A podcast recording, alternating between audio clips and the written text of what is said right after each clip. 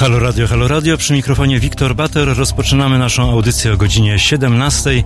Dzisiaj blok międzynarodowy. Będziemy rozmawiać m.in. o tym, jak się przeprowadza różnego rodzaju wybory za granicą, m.in. w Stanach Zjednoczonych i czemu tak naprawdę służy obecność zagranicznych obserwatorów. Moim i Państwa gościem będzie Andrzej Krajewski, były korespondent polskich mediów w Stanach Zjednoczonych. I o tym wszystkim będziemy rozmawiać. Dlaczego Andrzej Krajewski? A dlatego i o wyborach, dlatego, że jest w szoku po tym, co się wydarzyło w niedzielę 13 października. Jest w szoku po tych głosowaniach i po tych wyborach, w związku z czym nie ma w tej chwili głowy do tego, żeby rozmawiać ani o Ukrainie, ani o Syrii, ani o Stanach Zjednoczonych, tylko po prostu szeroko, daleko o wyborach.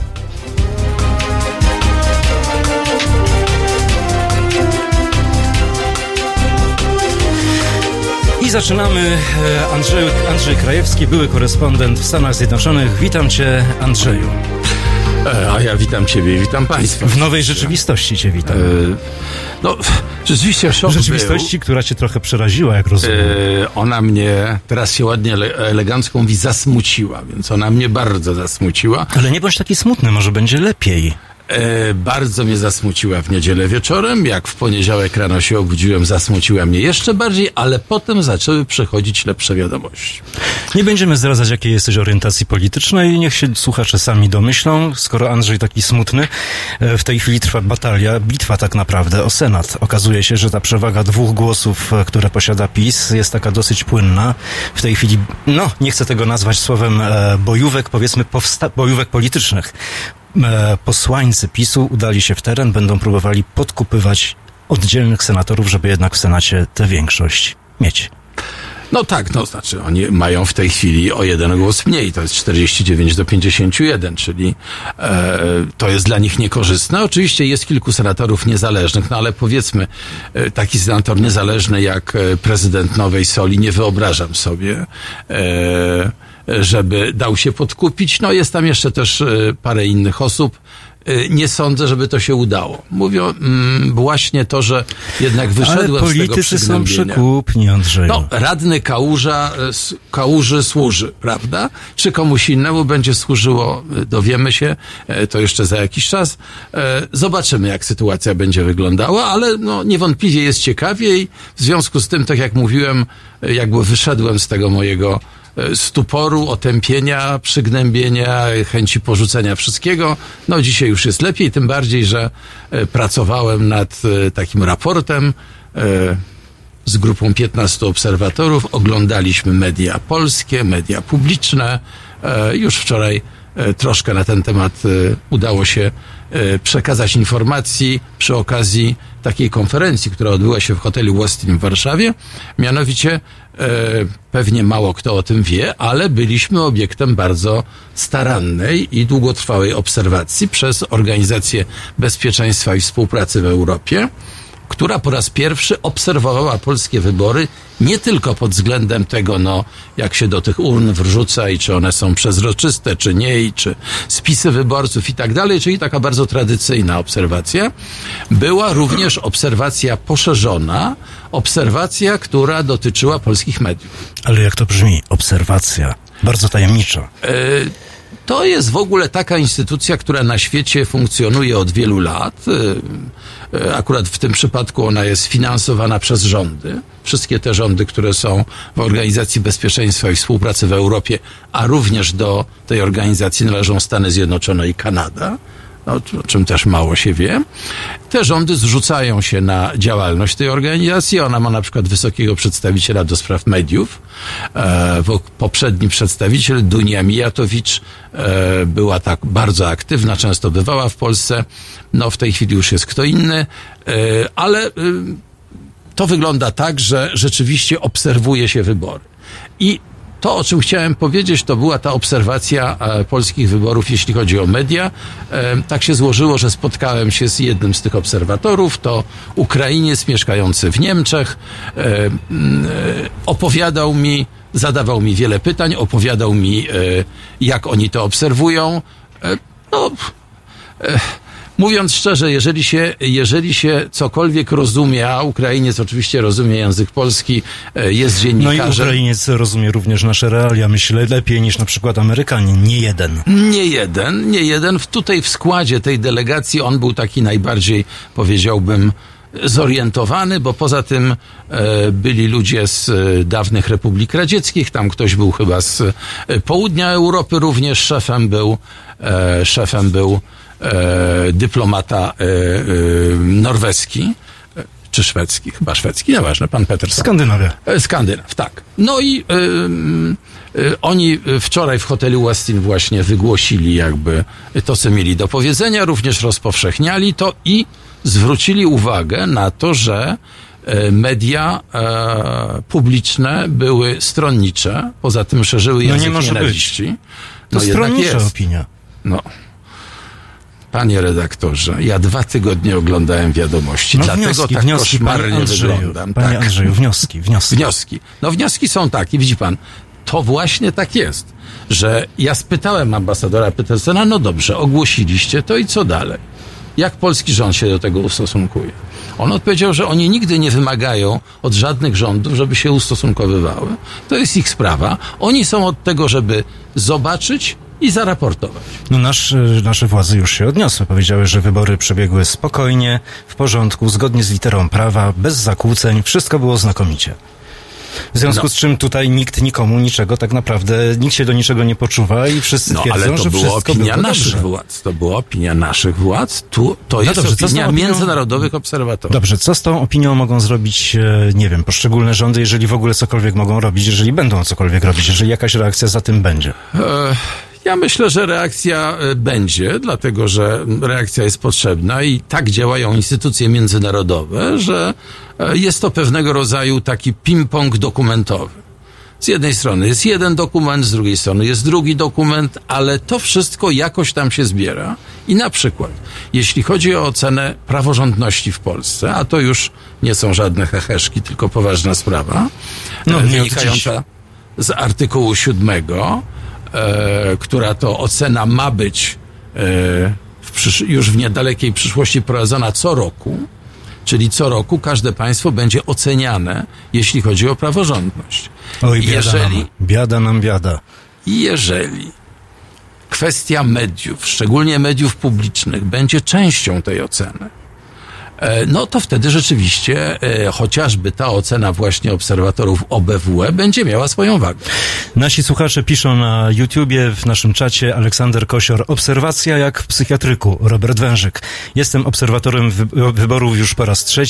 Jest coraz większy chaos. Zgadza się pan, panie Andrzeju?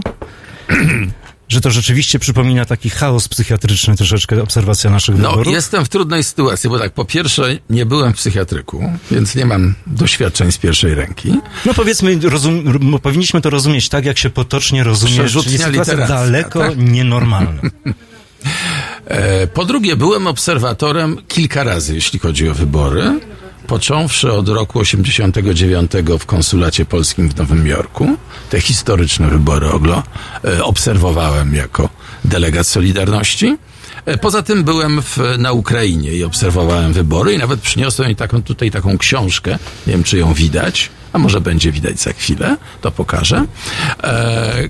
To jest zbiór, który wydałem, zbiór właśnie obserwatorów polskich wyborów na Ukrainie w 2004 roku, historycznych wyborów. No, dużo tam wtedy było polskich obserwatorów. Dużo było, mam tutaj listę ich na końcu książki, ale co było ciekawe, bo to taka propos, czy obserwacja wyborów może coś zmienić. No, tam to doprowadziło do powtórzenia drugiej tury wyborów. No, chyba u nas się na to nie zanosi.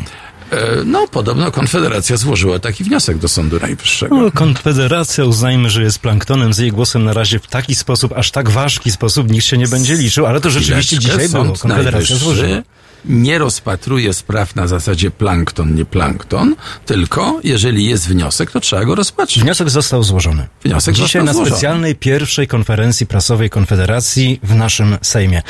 Do tego za chwilę wrócimy. Ja zapraszam państwa do dyskusji na antenie naszego Halo Radio pod numerem telefonu w Warszawie kierunkowy 22, numer w studiu 390 59 22, 390 59 22.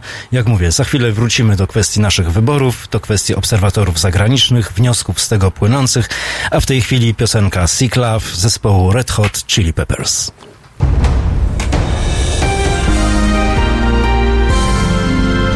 Dziś od 21 do 23 telefony od Państwa odbiera Radek Masłowski. Rozmowa, dialog, zrozumienie i żadnej agresji. 21-23. Zapraszamy. www.halo.radio. Słuchaj na żywo, a potem z podcastów.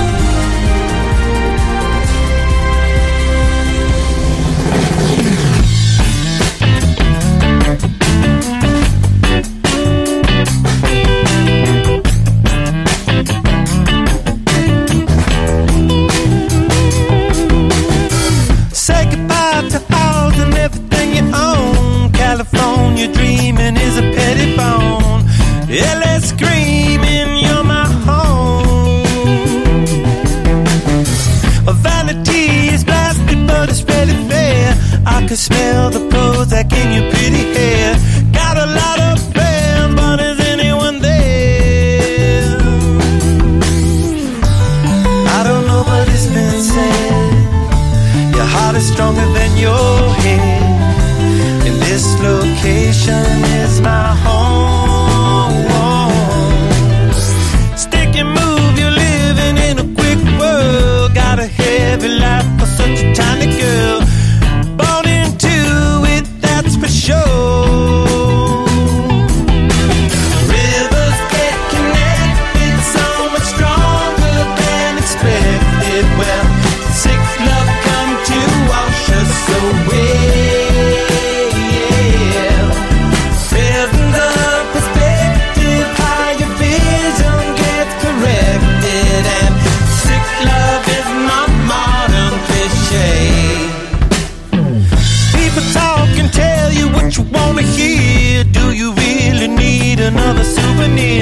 Superheroes tend to disappear. A fame is just a trick. You see an empty glass, leave you feeling thirsty and so very fast. Just to tell my baby it'll be your last. I don't know but it's been said, your heart is stronger than your head. This location is my home.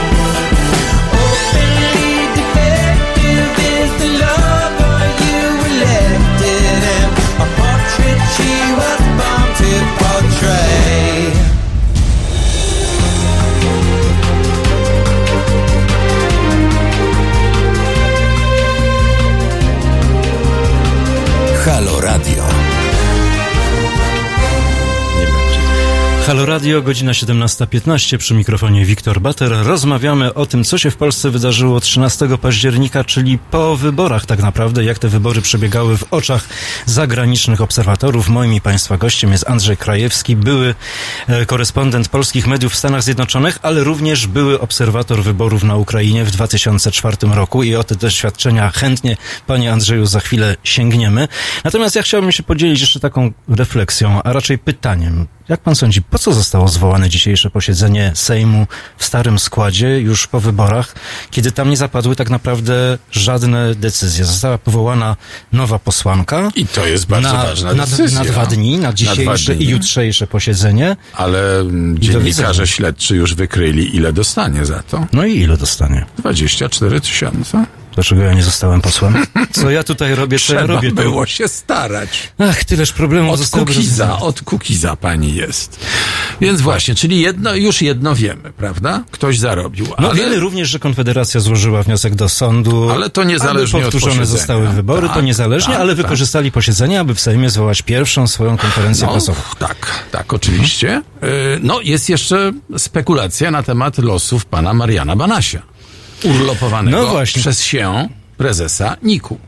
Otóż pan poseł Nitras powiedział z trybuny sejmowej, że według jego informacji pan Marian Banaś złożył rezygnację na ręce marszałka Sejmu.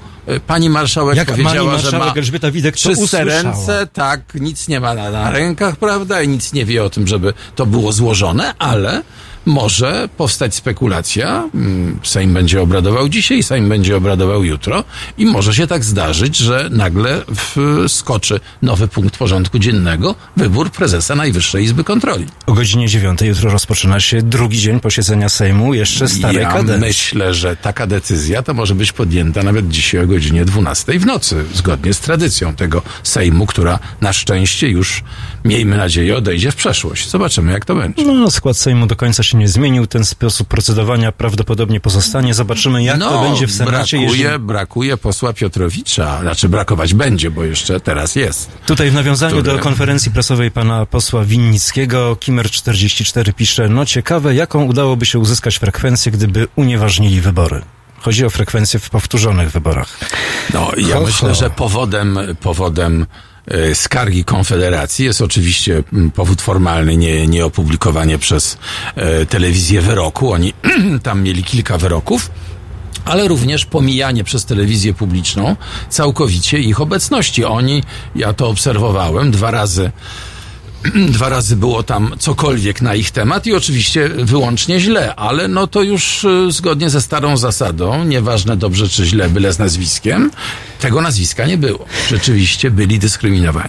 Ja zapraszam państwa do dyskusji na antenie naszego radia w Warszawie, numer kierunkowy 22, numer w studiu 390 59 22, 390 59 22. Proszę do nas dzwonić, proszę wyrażać swoje opinie. Chętnie będziemy się z redaktorem Krajewskim do państwa opinii odnosić. A jednocześnie tutaj redaktor Krajewski wyraził taką opinię, że to posiedzenie mogło zostać zwołane po to, żeby mianować nowego przewodniczącego Najwyższej Izby Kontroli, ale Ela Lasota prezentuje inny punkt widzenia. Panie redaktorze, to posiedzenie było zaplanowane na wypadek przegranej w wyborach, żeby je unieważnić nocną uchwałą. Odważna teza? Odważna teza. Nie wiem, czy uchwałą da się unieważnić wybory. Aż tak dokładnie się na tym nie znam, jak nasza korespondentka, ale... To nie jest to jest niewykluczone. Raczej nasza słuchaczka niż korespondentka, chociaż może awansować do statusu korespondentki. Czemu nie? Byli korespondenci robotniczy w latach 50. Czy to jest ten awans? Aktyw robotniczo-chłopski. Aktyw robotniczy, tak, korespondował. Trybuna Ludu miała szeroki aktyw zakres. Robotniczo-chłopski to raczej bił, z tego co pamiętam, w 68 roku, a nie korespondował. Tak, ale byli również tacy wyróżniający się członkowie aktywu, którzy potrafili coś napisać. I działali aktywnie w związkach zawodowych, tych jedynie słusznych związkach zawodowych. Rozdzielając cebulę i ziemniaki na zimę. Żarty na bok, panie Andrzeju, sprawa jest wyjątkowo poważna. Patrzył pan na ręce obserwatorom zagranicznym, którzy z kolei patrzyli na ręce temu, co się dzieje tutaj w czasie wyborów. Jakie są ich wnioski, na przykład jeśli chodzi o działalność mediów publicznych w okresie wyborów? Ten wniosek dokładnie brzmiał tak. Powiedział ambasador Jan Petersen, że te wybory były dobrze zorganizowane przed dniem głosowania. Obywatele, przekraczając próg lokali wyborczych, mieli wiele opcji. Lecz ich zdolność dokonania wyboru w oparciu o dostępne informacje była pomniejszona przez stronniczość mediów, przede wszystkim nadawcy publicznego. I dodał ambasador, używanie narracji dyskryminacyjnej przez czołowych polityków w kraju budzi poważne obawy w społeczeństwie demokratycznym. Co z tym fantem zrobić? No właśnie, mówiliśmy już o tym. To jest pewien proces polityczny, tak to wygląda, że tego typu działania nie od razu dają efekt, ale skumulowane w ciągu iluś miesięcy, a nieraz lat, potrafią doprowadzić do istotnych efektów. Bo wracając do tego pomysłu przeglądów praworządności co roku, który w tej chwili prezydencja fińska bardzo jest za tym pomysłem w Unii Europejskiej. Otóż jakby najciekawszym elementem nacisku na władze, które potencjalnie któregoś z krajów, w którym okazałoby się, że ta praworządność nie jest przestrzegana, otóż zasada ma być taka. Ta część środków Unii Europejskiej, która przypada dla danego kraju, będzie zatrzymana, natomiast kraj ma obowiązek wyłożyć z własnego budżetu te same środki, przeznaczając je na cele, na które miały środki pochodzić z Unii Europejskiej. No brzmi to złowieszczo. Brzmi to złowieszczo, szczególnie dla zrównoważonego budżetu, którym wiele krajów już się chwali, nie tylko Polska, 14 krajów Unii Europejskiej ma budżet zrównoważony, na pewno by to zagrażało. No tak, bo jest to, mogłyby popaść w taką sytuację. Jest to tak zrównoważony budżet, że wystarczy krok w lewo, krok w prawo i cały budżet się sypie. No tak, ale spójrzmy na to, co się wydarzyło na Węgrzech również w niedzielę. Wybory regionalne przegrane w Budapeszcie, w stolicy Węgier, przez partię Fidesz, Viktora Orbana. Dla Fideszu i premiera Węgier jest to oczywiście dotkliwa porażka. Taka sama porażka jak dla Recepa Erdogana w Turcji, utrata w wyborach regionalnych Ankary. I to raz...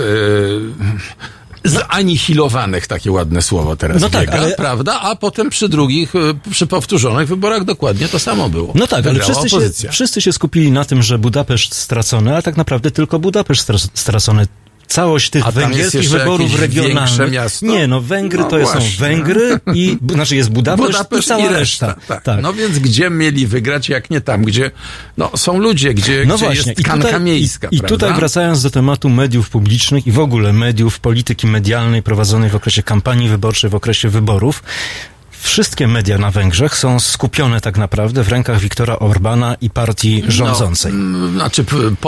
Wygląda to znacznie gorzej niż w Polsce. Gorzej. Poprzez właścicieli, którzy są jemu podporządkowani. Tak, to jest znacznie mniejszy kraj, przypomnijmy. Mniej więcej 10 milionów, mniej więcej 4 razy mniej niż w Polsce. I kraj, w którym ta koncentracja władzy poszła znacznie dalej. My mamy to szczęście, że część naszych mediów jest w rękach podmiotów zagranicznych. Jeszcze. I tak łatwo nie będzie to wyrwać, aczkolwiek władza oczywiście to planuje. Czyli pogłoski o nacjonalizacji mediów są aż nadto przesadzone. W ogóle takiego słowa nacjonalizacja nie używamy, bo to wredne, komunistyczne. Niektórym politykom się wyrywało. Wymykało, ale to... Panie redaktorze. Ale nie, absolutnie nie. Była mowa o polonizacji mediów. To o wiele lepiej brzmi, może znaczyć to samo. Ale to nie musi być zrobione tak, że media będą państwowe, bo to już nie te czasy.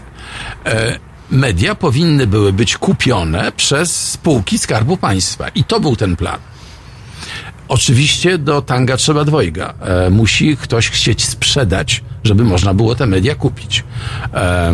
No i tutaj zobaczymy, jak to będzie, dlatego że są takie informacje, że na przykład wydawcy niemieccy, którzy właściwie całe media regionalne są w ręku jednej grupy niemieckiej, że oni rozważają sprzedaż. No i wtedy rzeczywiście, ale to byłaby prasa, a tak naprawdę wisienka na torcie to jest telewizja.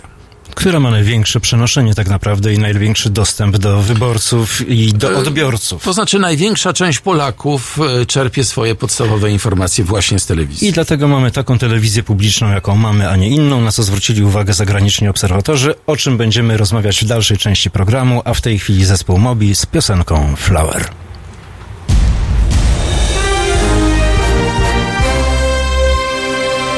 Halo Radio emituje swoje programy na żywo codziennie od 7 do 10 i od 15 do 23. W weekendy od 11 do 23. Nocą Halo Radio gra powtórki najciekawszych programów dla naszych rodaków zza oceanu. www.halo.radio. Słuchaj na żywo, a potem z podcastów.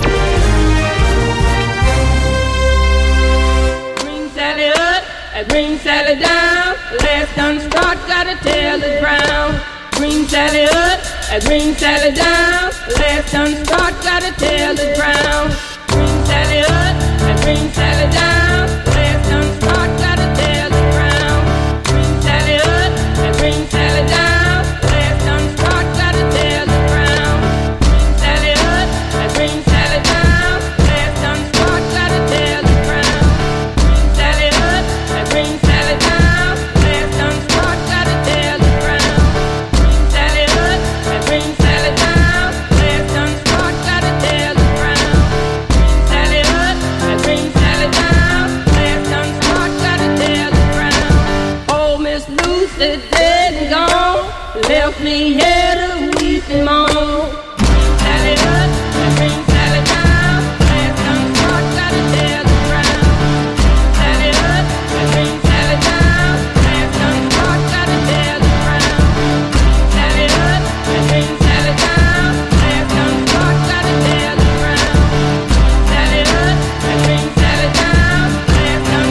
Sally up, bring Sally down, last gun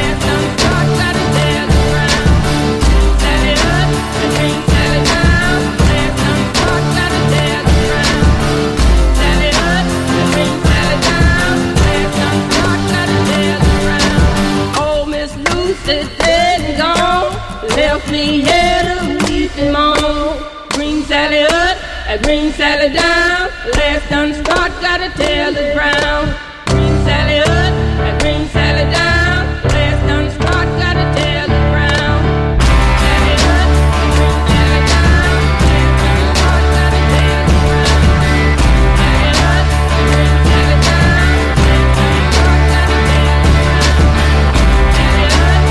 up, bring Sally down, last gun start, gotta tell the ground. Sally up,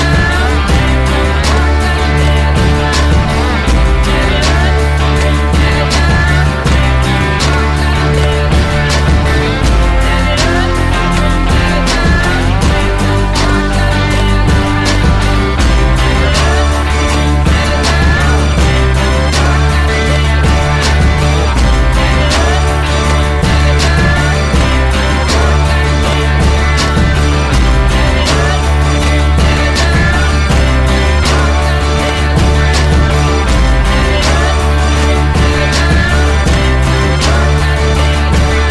Sally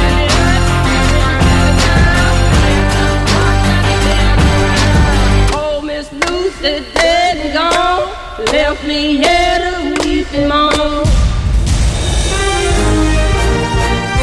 Halo Radio. Pierwsze radio z wizją.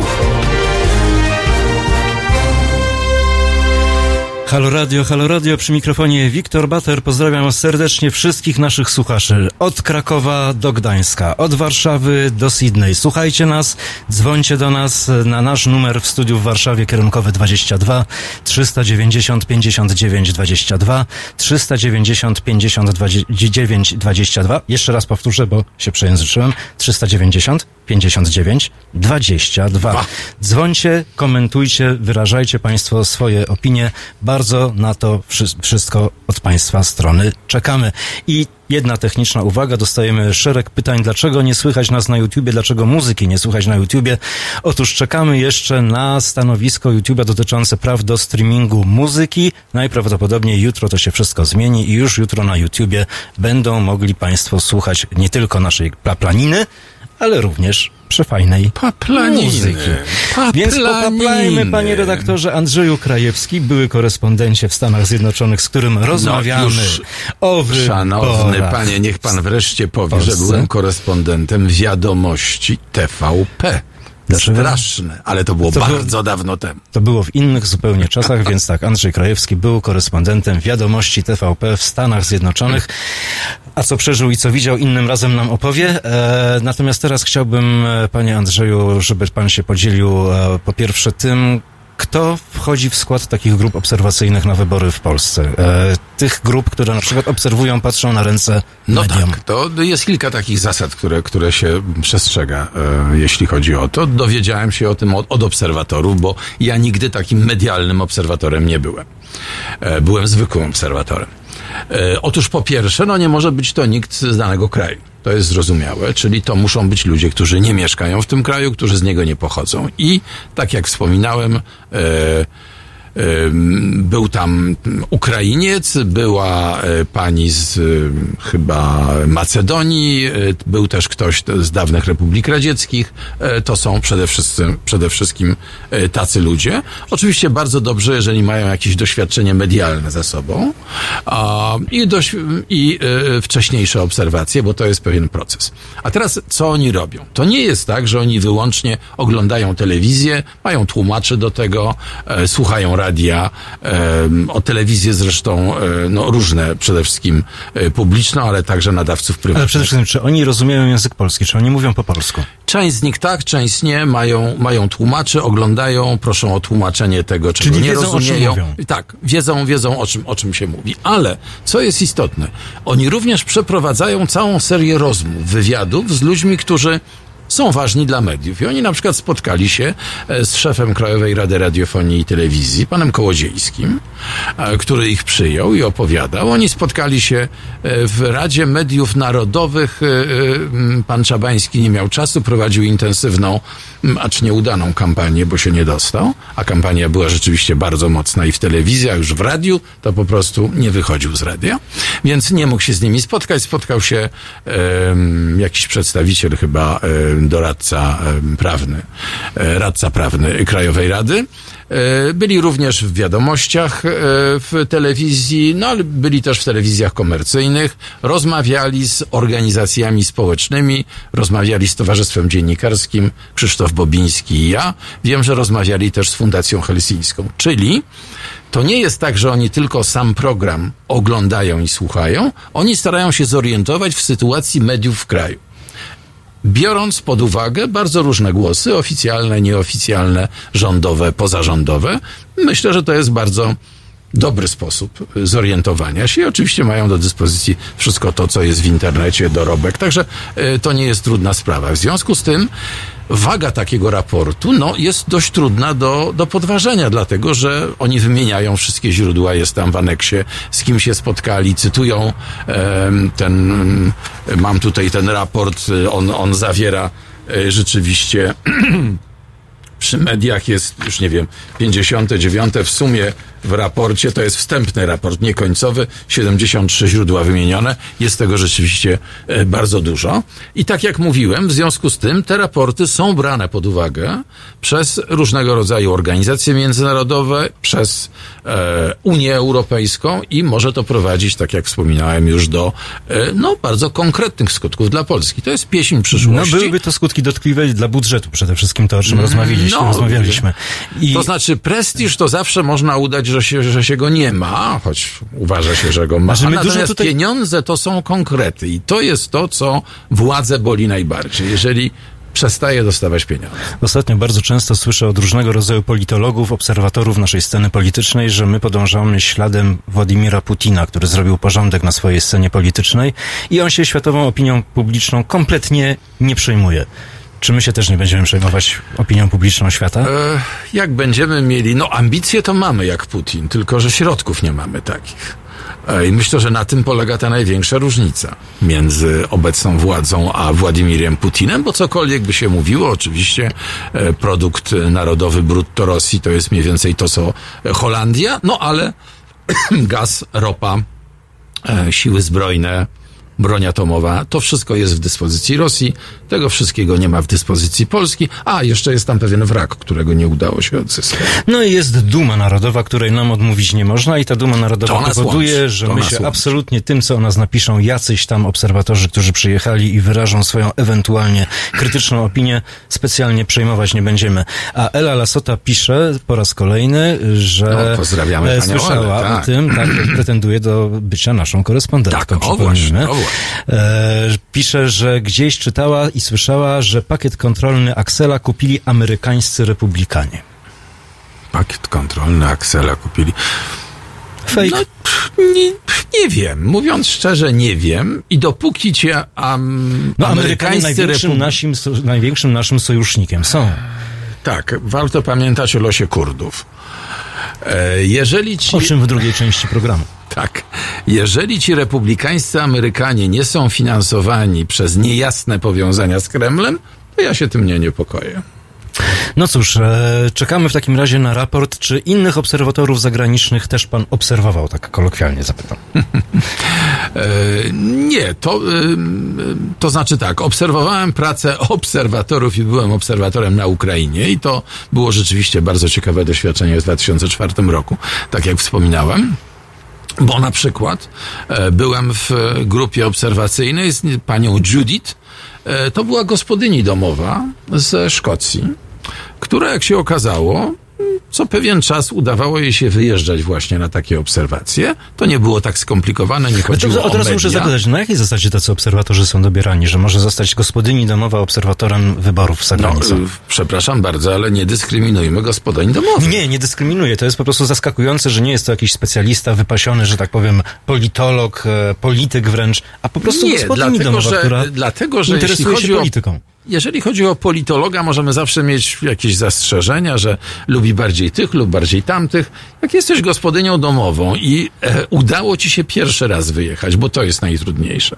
Wyjechać pierwszy raz, legitymujesz się doświadczeniem, piszesz raport został dobrze oceniony.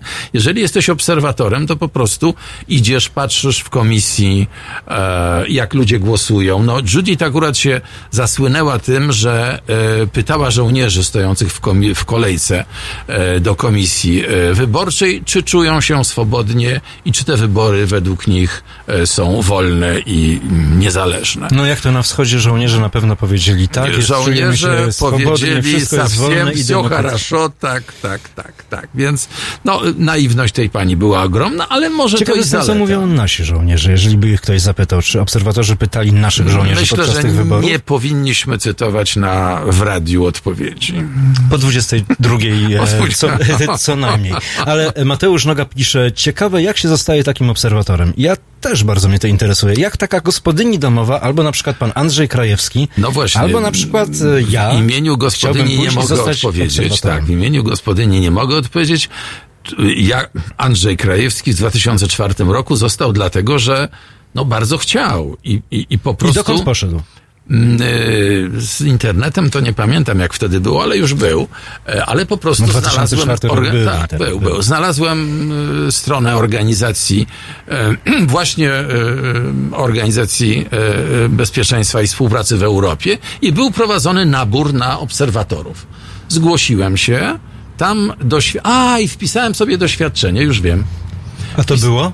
Tak, było potrzebne doświadczenie, a to była obserwacja wyborów w 1989 roku w polskim konsulacie w Nowym Jorku, bo byłem z ramienia Solidarności obserwatorem i to było to bezcenne doświadczenie, które pozwoliło mi załapać się właśnie na ukraińskiego obserwatora. I ten mechanizm obowiązuje do dziś, naboru zagranicznych obserwatorów, zarówno w Polsce, jak i za granicą. Kto ma jakiekolwiek doświadczenie, temu łatwiej będzie. I najgorzej z tym doświadczeniem trzeba się jakoś przemknąć, a potem już jest z górki. Do tematu wrócimy za chwilę, a w tej chwili Daria Zawiałow i Malinowy Chruśniak. Jak miło. W piątek. Od 19 do 21 profesor Adam Grzegorczyk, jego goście i Obywatelska Polska. 19:21. www.halo.radio. Słuchaj na żywo, a potem z podcastów.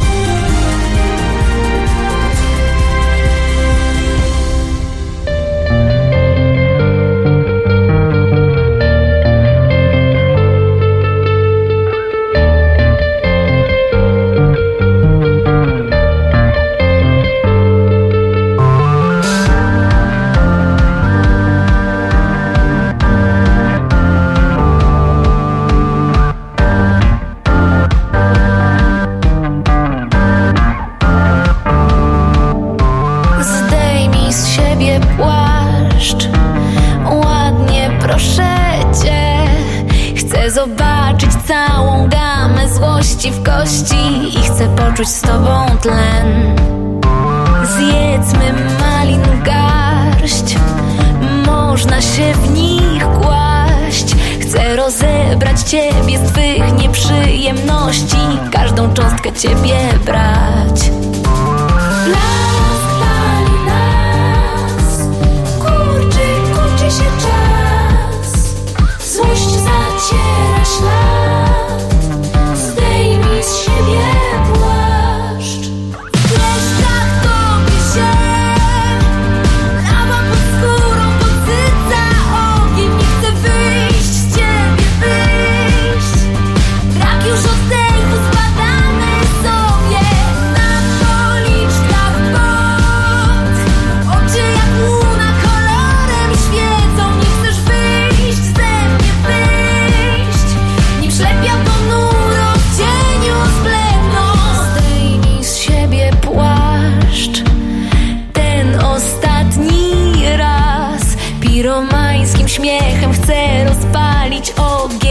Roztopić przy tym czas.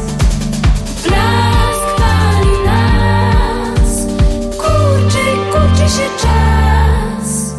Złość zaciera ślad, zdejmij z siebie płaszcz. Dreszcza topie się, lawa pod skórą podsyca ogień. Nie chcę wyjść, z ciebie wyjść. Brak już oddechu.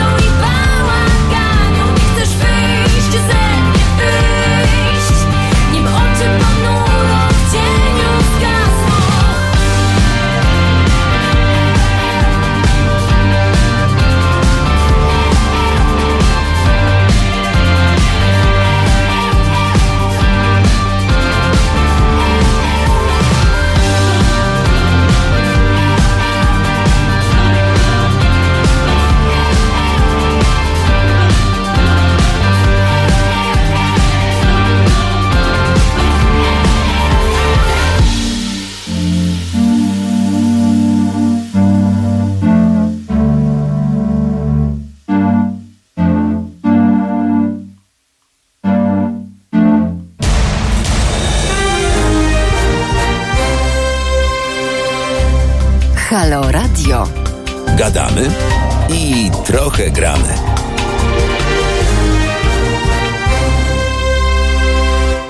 Halo Radio, Wiktor Bater przy mikrofonie. Moim i Państwa gościem jest Andrzej Krajewski, z którym rozmawiamy m.in. o zagranicznych obserwatorach podczas wyborów w Polsce, ale w tej chwili porozmawiamy również o raporcie z monitoringu Wiadomości TVP, Wydarzeń Polsatu i Faktów TVN, sporządzonego przez Towarzystwo Dziennikarskie, i to jest szalenie interesujący raport, który przygotował właśnie redaktor Andrzej Krajewski, a z tego raportu wynika, że przez 2 tygodnie monitoringu tematów wiadomości blisko 3/4 z nich miało związek z wyborami. W faktach była to nieco... 82% redaktora. 83%. Tak, 83%. No to więcej niż 3/4, tak. Przepraszam. W faktach było to 59% czasu antenowego. Czasu antenowego, tak. A wydarzenia 1/3 czasu wszystkich monitorowanych wydań. Więc ta rozbieżność między wiadomościami, faktami i wydarzeniami, no jest jest bardzo znacząca. No, jest bardzo znacząca oczywiście, dlatego że wiadomości po prostu skupiały się na wyborach i nawet wtedy, kiedy formalnie był to niewyborczy temat. 83% to praktycznie cały czas antenowy był poświęcony. To jest praktycznie wszystko, dlatego że sprawdziliśmy, jak wyglądały inne. No więc inne wiadomości to były tak, no jakieś zwycięstwa polskich sportowców, no to wiadomo. Zapowiedzi tego, co będzie na antenie, wiadomości stosują taką, no, bardzo wątpliwą konstrukcję, która polega na tym, że tak zwaną autopromocję urządzają sobie w trakcie wiadomości. Myślę, że inna Krajowa Rada by się na to nie zgodziła, by się nad tym pochyliła. Wydaje mi się, że to jest bezprawie.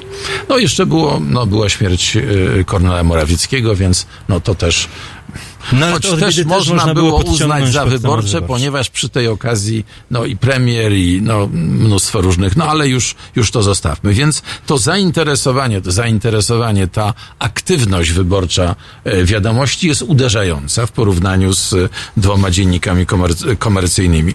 Ja muszę jeszcze dodać, że... 2 stacje komercyjne i właśnie Piotr Lak zwraca uwagę, TVN i Polsat to stacje prywatne, w związku z czym nie musiały poświęcać wyborom aż tyle czasu. Telewizja publiczna ma widocznie inną misję. Ma misję odzwierciedlania poglądów, informacji, dostarczania rozrywki, wszystkiego wszystkim Polakom. A więc nie tylko tym, którzy głosowali na PiS albo chcieli. No ale też uświadamiania, jak ważne są te wybory. Tak, ale to akurat bardzo dobrze robiły Fakty TVN-u, dlatego że na przykład tylko w tym medium były podsumowania, po prostu rozliczanie rządzących, czyli podsumowanie 4 lat, pokazanie, co się udało im zrobić, co im się nie udało zrobić, jak wyglądały obietnice wyborcze. To jest absolutnie rola medium, każdego medium publicznego. Natomiast mamy też taką ciekawą statystykę. Jak wiadomo, na koniec wiadomości jest takich parę minut dla gościa wiadomości i popatrzmy, kto tam był zaproszony przez tych 15 dni, które obserwowaliśmy. Otóż polityków PiS zaproszonych było 14. Polityków opozycyjnych z Koalicji Obywatelskiej 4. 1 z Lewicy, 1 z PSL. Nikt z Konfederacji. Mhm. Tak to wyglądało. Polsat również zaprasza. I w Polsacie też była przewaga PiS-u, rzeczywiście, natomiast był zaproszony polityk z Konfederacji, było więcej przedstawicieli Komitetu Obywatelskiego i Lewicy.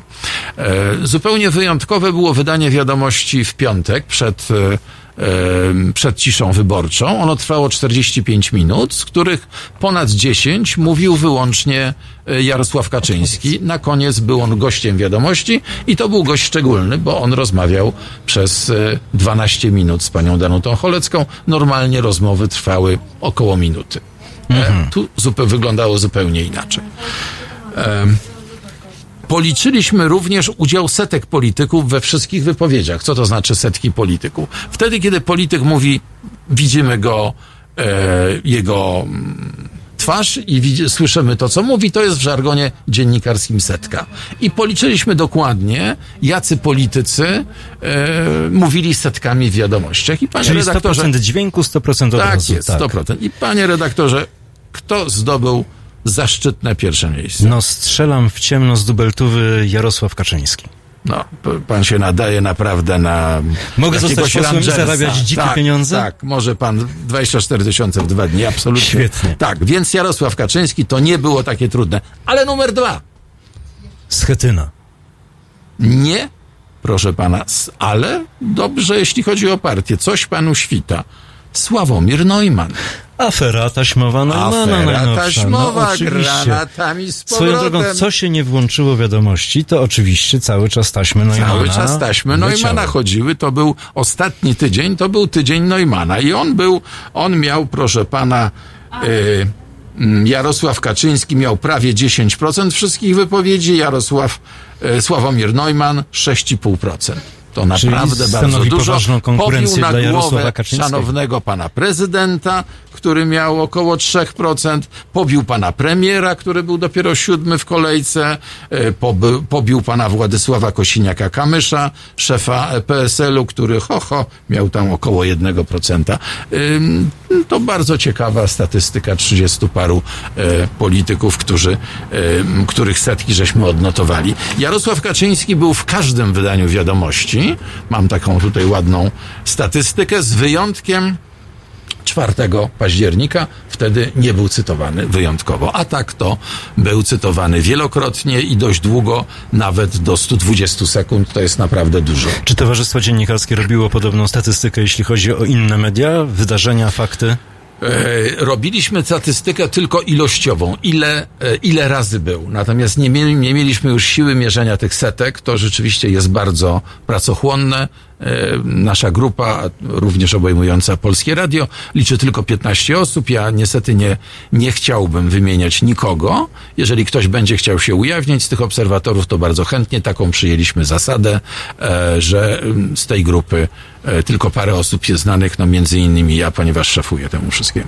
No dobrze, i co z tym raportem? Jakie będą dalsze losy tego raportu? Czy ona zostanie komuś przedłożona? Bo to, co ja cytuję, to był raport przygotowany na wczoraj, taki cząstkowy, ale dzisiaj pracowałem nad raportem ostatecznym. On powinien być najdalej w czwartek upubliczniony.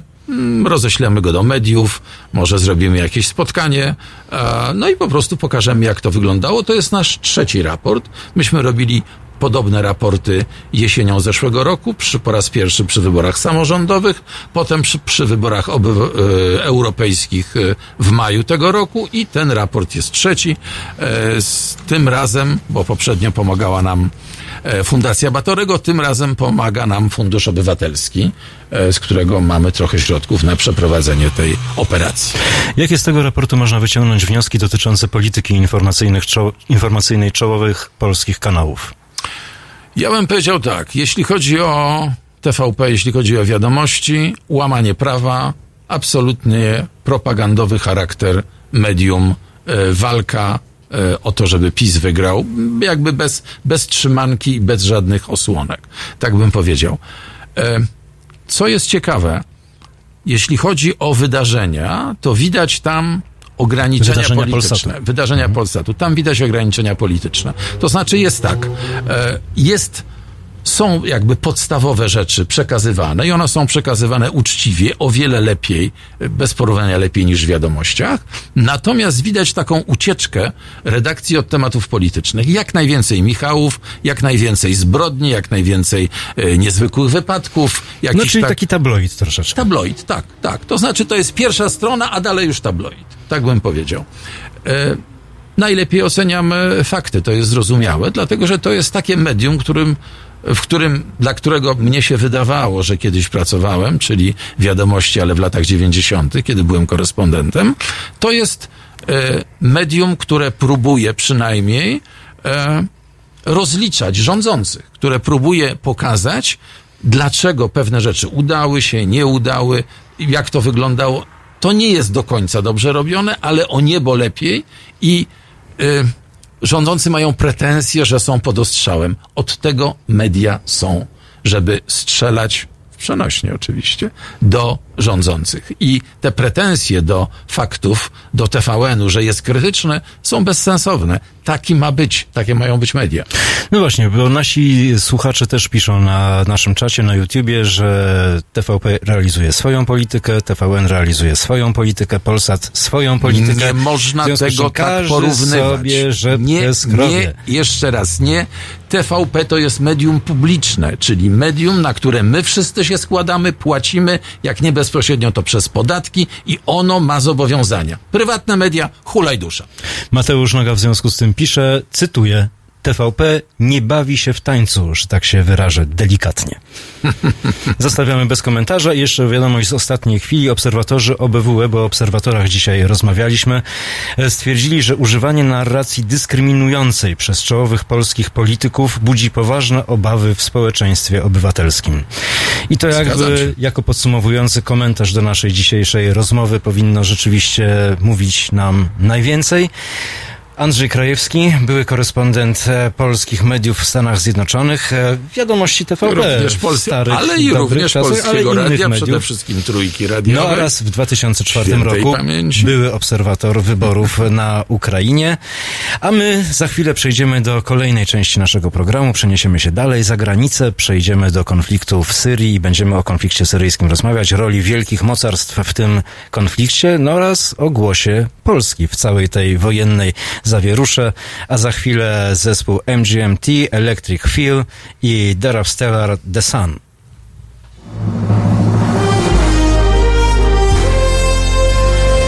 To proste. Żeby robić medium prawdziwie obywatelskie, potrzebujemy Państwa stałego wsparcia finansowego. Szczegóły na naszej stronie www.halo.radio, w mobilnej aplikacji na Androida i iOS-a oraz na koncie Fundacji Obywatelskiej w serwisie www.patronite.pl. Naszym darczyniom i darczyńcom serdecznie dziękujemy. www.halo.radio. Słuchaj na żywo, a potem z podcastów.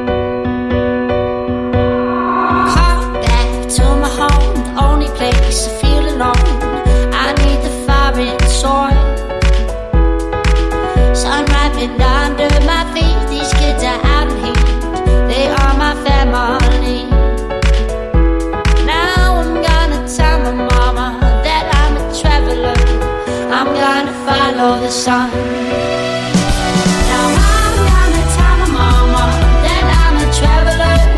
I'm gonna follow the sun. Now I'm gonna tell my mama that I'm a traveler. I'm gonna follow the sun. Don't stop, you gotta move, keep moving on, I'm never gonna stop. Now I'm gonna tell my mama that I'm a traveler. I'm gonna follow the sun. I'm gonna follow the sun. I'm gonna follow the sun.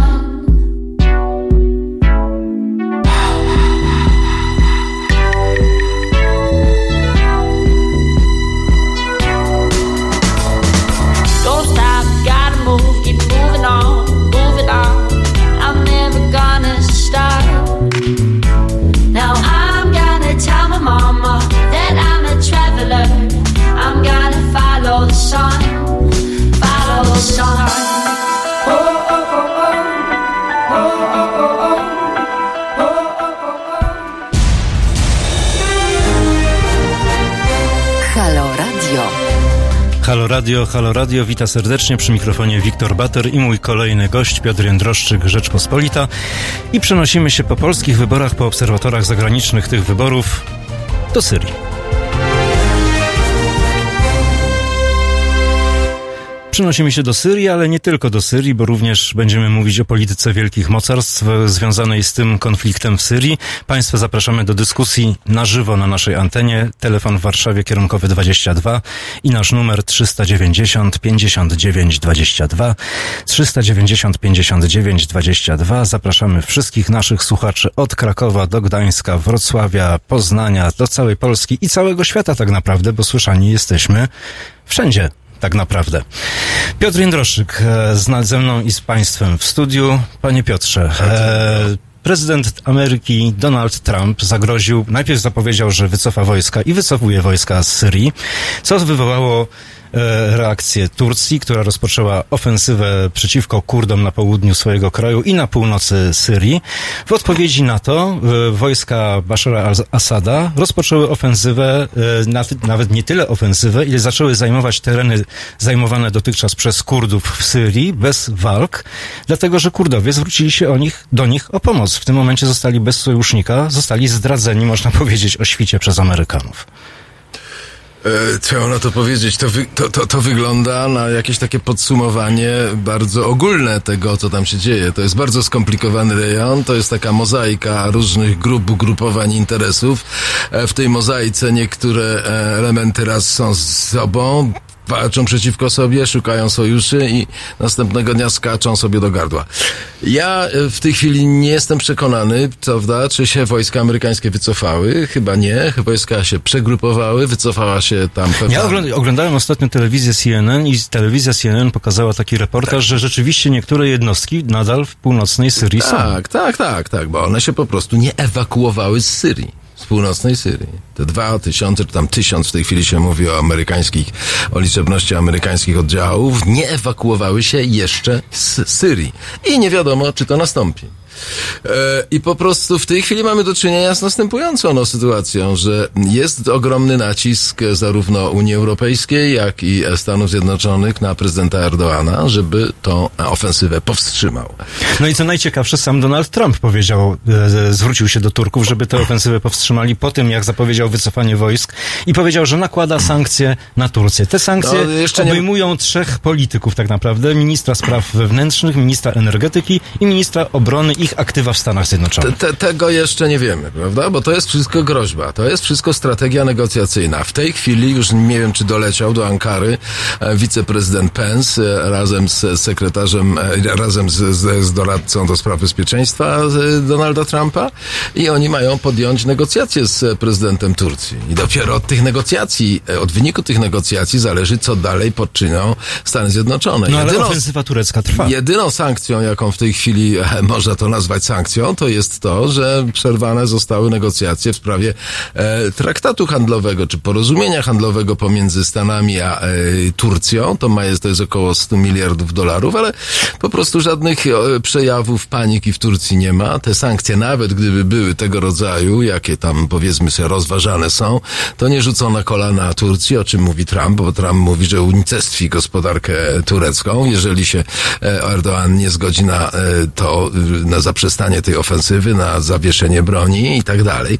I to jest wszystko w kwerze jeszcze takiej, powiedzmy, jak mówię, strategii negocjacyjnej i nie wiemy, co się dalej wydarzy. No, wiemy oczywiście, co się dzieje na froncie, mniej więcej, prawda, bo to jest skomplikowana sytuacja, ale nie wiemy też, w jaki sposób to się dalej rozwinie. Putin był niedawno, znaczy teraz jest jeszcze chyba na Bliskim Wschodzie. W Arabii Saudyjskiej, gdzie był witany z ogromną pompą, niewiarygodną.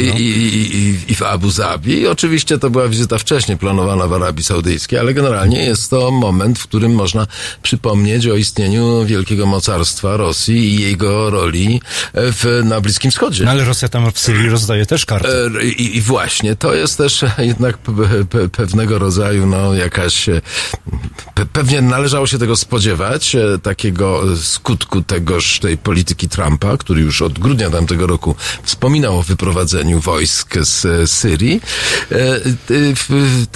Ten skutek jest taki, że rzeczywiście ci biedni, powiedzmy sobie, to oni nie są tacy biedni, ale mają też wiele za uszami.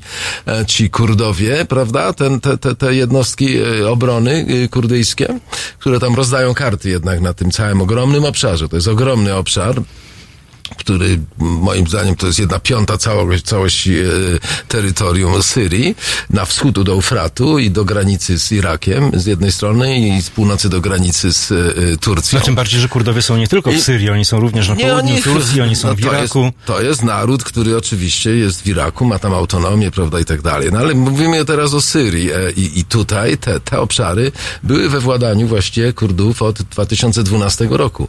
I w tym momencie, kiedy oni są zagrożeni, rzeczywiście zawarto porozumienie z inicjatywy Moskwy pomiędzy Assadem a Damaszkiem, czyli tą reżimową władzą, nadal oficjalną władzą Syrii.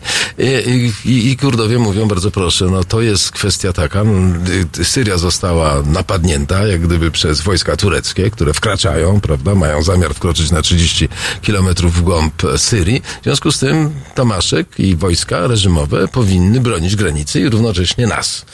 No i to się częściowo może dzieje w tej chwili, bo jak gdyby te wojska rzeczywiście tam oddziały, powiedzmy sobie, Asada ruszyły na północ w kierunku granicy syryjskiej, w kierunku tego teatru działań, prawda, tego tureckiego, jak gdyby tej inwazji, powiedzmy sobie, tureckiej. No i oczywiście też tam jacyś doradcy, jakieś niewielkie oddziały rosyjskie podobno jak gdyby towarzyszą tym wojskom syryjskim. No i oczywiście jest kwestia, dokąd dojdą, w jaki sposób to się, jak gdyby to skończy to spotkanie ewentualnie z oddziałami tureckimi, jeżeli w ogóle do tego dojdzie, bo prawie konfrontacji nikt nie przewiduje jakiejś zbrojnej, ale sytuacja jest, że tak powiem, dynamiczna w tym sensie, że właściwie nadal wiele rzeczy nie wiemy. No, nie wiemy, w jaki sposób Trump będzie, że tak powiem, bardzo zdecydowany w tym żądaniu zaprzestania tej tureckiej ofensywy, czy wynegocjuje na przykład Mike Pence z Erdoğanem pewne rzeczy, już niezwiązane wyłącznie, prawda, z tym konfliktem w Syrii, bo tam są wiele problemów jest pomiędzy Stanami Zjednoczonymi a Turcją ostatnio. I ogromne kłopoty związane z rzekomym, że tak powiem, wspieraniem przez dysydentów tureckich będących w Stanach Zjednoczonych tego puczu wojskowego z 2016 roku, w nieudanego puczu i zamachu na Erdoğana w samej Turcji i tak dalej. I tam są pewnego rodzaju rzeczy, które należy w tej chwili pewnie rozwiązać przy okazji właśnie tej całej historii związanej z Syrią, z tej historii, o której wszyscy wiedzieli, że nastąpi, bo Erdoğan był zdecydowany. Kurdowie, ci po drugiej stronie, czyli po stronie syryjskiej, te takie IPG to się mówi, to jest skrót, tam jest pewna partia, PID, która jest organizacją polityczną i to wszystko dzieje się w ramach pewnego takiego związku siły, syryjskich sił demokratycznych, ale to jest fasada, dlatego, że główną siłą w tym jednak, dużym związku takim militarnym, to są właśnie Kurdowie. Z tych 50 tam do 60 tysięcy, że tak powiem, bojowników, tychże właśnie wszystkich tych demokratycznych sił syryjskich, to 40 do 50 tysięcy stanowią Kurdowie, wyposażeni przez Stany Zjednoczone, posiadający sprzęt, dostali tam sprzętu za $500 miliona w ostatnich latach. Dostali 400 jakiegoś samochodów bojowych. Nie są to pewnie... No do tej pory ciężkie. Byli jednym z głównych w regionie, jednym z głównych sojuszników Stanów Zjednoczonych. I Mieczysław Gabryszewski, jeden z naszych słuchaczy, pisze: Trump zdradził Kurdów za jeden hotel. Za ile hoteli zdradzi Polskę? A Hunowie PiS pisze: wszyscy mają gdzieś ludzi, wszystkim tak naprawdę chodzi o ropę naftową. No są to tereny rzeczywiście roponośne, tam też dostali Rosjanie, Wagnerowcy, to znaczy ta armia, prawda? No to jest armia najemników Wagnera, tak, która tam funkcjonowała w Turcji, oni chcieli opanować 2 lata temu chyba. Też w Syrii. W Syrii, tak, w tym rejonie właśnie, tych roponośnych, tam jest jakaś rafineria i składy i tak dalej, chcieli to opanować. I w tym momencie, prawda, natknęli się na Amerykanów. I była jatka, zginęło tam ponad chyba 100 tych osób, nie wiadomo do tej pory, bo to są wielkie tajemnice. Generalnie rzecz biorąc... No Rosjanie oczywiście zaprzeczają.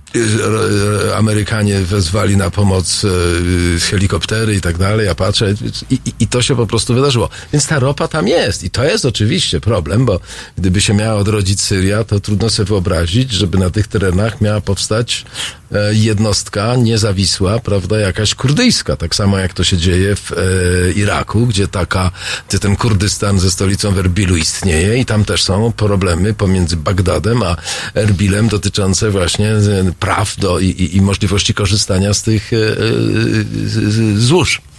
Czyli tam dzieje się i dziać się będzie. Za chwilę będziemy wracać do tego tematu, a w tej chwili posłuchajmy Lany Del Rey i Young and Beautiful.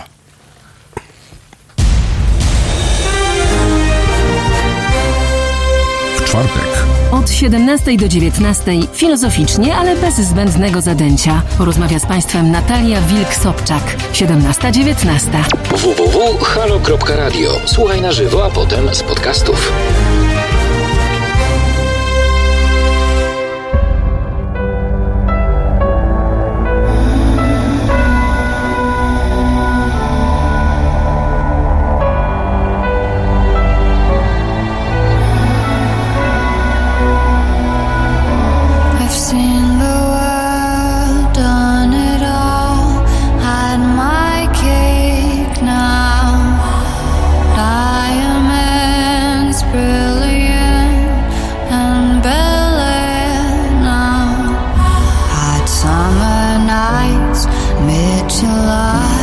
When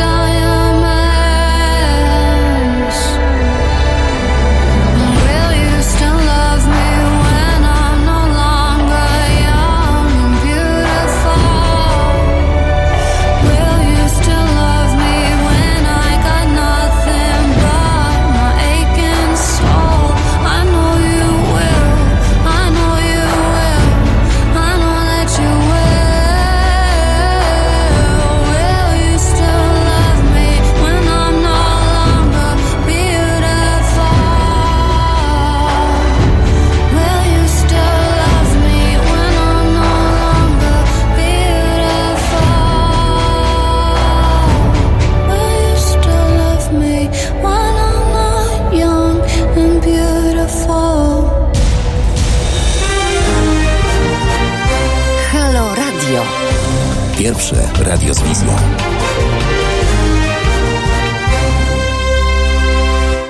Halo Radio, przy mikrofonie Wiktor Bater i mój oraz Państwa gość Piotr Jędroszczyk, Rzeczpospolita. Rozmawiamy o konflikcie w Syrii, roli wielkich mocarstw w tym konflikcie. No raz trochę chyba powiemy sobie za chwilę o głosie Polski w tym wszystkim, dlatego że z inicjatywy m.in. Polski w ubiegły czwartek została zwołana Rada Bezpieczeństwa ONZ, a niektóre kraje Europy Zachodniej, jeśli już mówiliśmy o sankcjach przeciwko Turcji, oznajmiły, że wstrzymują eksport uzbrojenia dla Ankary.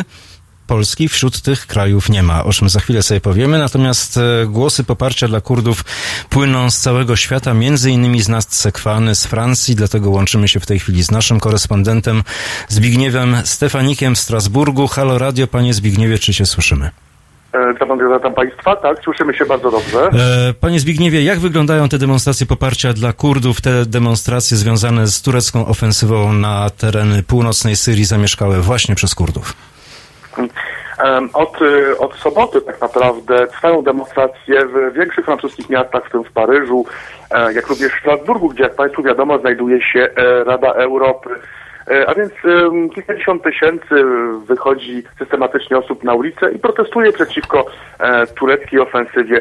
Społeczeństwo francuskie wszak jest większościowo przychylne Kurdom, jak również wspiera Kurdów w tej sytuacji i jest raczej nastawione niechętnie do Erdoğana, który przecież od wielu miesięcy nad Sekwaną nie cieszy się wielką popularnością. Warto przypomnieć o wydarzeniu z czerwca ubiegłego roku, kiedy to kilka tysięcy wręcz egzemplarzy tygodnika Le Point zostało wycofane z punktów sprzedaży w związku z niekorzystną publikacją dla pana Erdoğana.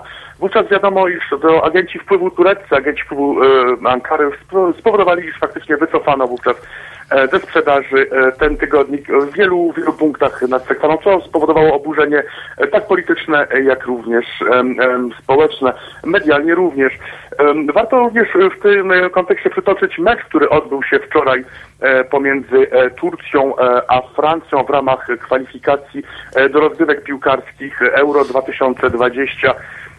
Wielu polityków apelowało do prezydenta Francji, aby wpłynął on na francuską reprezentację i aby ta odmówiła zagrania z ekipą turecką, z grupą turecką, no właśnie w tym kontekście, gdzie trwa ofensywa turecka w geście poparcia dla Kurdów. Tak się jednak nie stało.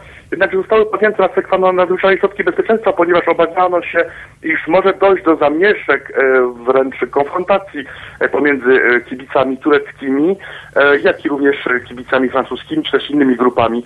Do tej konfrontacji nie doszło. Być może wręcz wynik tego meczu wpłynął na to, iż nie doszło do tych konfrontacji, ponieważ francuska reprezentacja zremisowała z reprezentacją turecką, jednakże doszło do incydentu podczas tego meczu, albowiem piłkarze tureccy postanowili zasalutować na cześć swych żołnierzy walczących, no właśnie w Kurdystanie syryjskim, podczas meczu i w momencie, kiedy ich piłkarz strzelił gola francuskiej reprezentacji.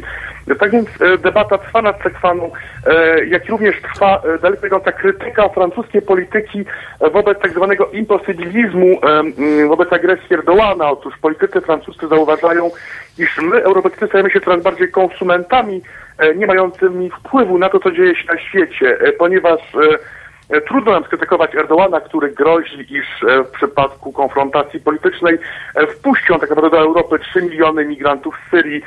Trudno krytykować Władimira Putina za jego politykę w sytuacji, gdzie to Rosja jest jednym z głównych dostawców surowców do Europy. Trudno krytykować Donalda Trumpa, który jest jednym z głównych dostawców software'ów do Europy.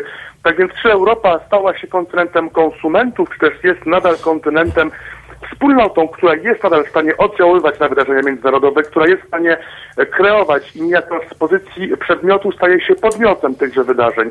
Wydaje się bowiem, iż obecne sankcje nakładane na Ankarę, czy też i zapowiedź jest tak naprawdę symboliczna i nie wpływa jakkolwiek na poczynania tureckiego prezydenta, dla którego być może większym kłopotem, jeżeli reakcja Zachodu będzie sojusz pomiędzy Kurdami a Basharem al-Assadem, a być może wręcz stanowisko Moskwy, być może rosyjskie władze, czy też rosyjskie wojska poprą no właśnie ofensywę, czy też defensywę w tej sytuacji kurdyjską i wojska al-Assada, które jak wiadomo już znajdują się w rejonie walk i które już biorą w nich udział. Eksperci nad Sekwaną zauważają, iż ofensywa turecka może tak naprawdę doprowadzić do czegoś, czego nikt nie zdołał dokonać przez 8 lat, czyli tak naprawdę do unifikacji jednoczenia Syrii i Syryjczykom przeciwko wspólnemu wrogowi. Kolejna opinia ekspertów, otóż zdaje się, iż sytuacja, która rozgrywa się obecnie w północno-wschodniej Syrii, jest tak naprawdę bardzo korzystna dla Władimira Putina, jak również dla Iranu, ponieważ zdaje się, iż to Rosja za pomocą al-Assada, jak i również Iran będą odgrywali znaczącą rolę w sytuacji, gdzie właściwie Zachód niejako sam wycofuje się z Bliskiego Wschodu, no właśnie przez swój imposybilizm. Tak więc zdaje się, iż sytuacja, która ma miejsce obecnie w północnej Syrii, świadczy o dużej niemocy Zachodu, świata zachodniego, w tym USA i Unii Europejskiej, a powoduje, iż faktycznie Moskwa i Teheran rosną w siłę i rozszerzają swe wpływy na Bliskim Wschodzie, co być może mieć daleko idące konsekwencje na przyszłość. No i to jest region rzeczywiście mocno zapalny, w którym wszystko się jeszcze wydarzyć może. To był Zbigniew Stefanik ze Strasburga. Dziękuję bardzo, panie Zbigniewie. Dziękuję bardzo. Piotr Jędroszczyk, Rzeczpospolita. Panie Piotrze, to jest jedna z rzeczy, na którą zwrócił uwagę Zbigniew Stefanik w swojej relacji, że cały świat oprawia się tak naprawdę w tym momencie niewiarygodnej katastrofy humanitarnej w północnej Syrii, ale również przede wszystkim tego, że bojownicy państwa islamskiego, którzy przebywali do tej pory w więzieniach kurdyjskich w północnej Syrii, w tym momencie mogą wyjść na wolność, przesączyć się do Europy i stanowić realne zagrożenie, co by było dla bezpieczeństwa starego kontynentu bardzo niebezpieczne. No oczywiście takie zagrożenia są, istnieją i wielu z tych ludzi już się zdołało wyswobodzić z obozów koncentracyjnych i z więzień, prawda? Tam są naprawdę jakieś miejsca, w które nie są zbyt, że tak powiem, przyjemne dla tych bojowników, dżihadystów, którzy zostali tam zamknięci. To jest w ogóle sytuacja dramatyczna i nikt nie widział jej rozwiązania.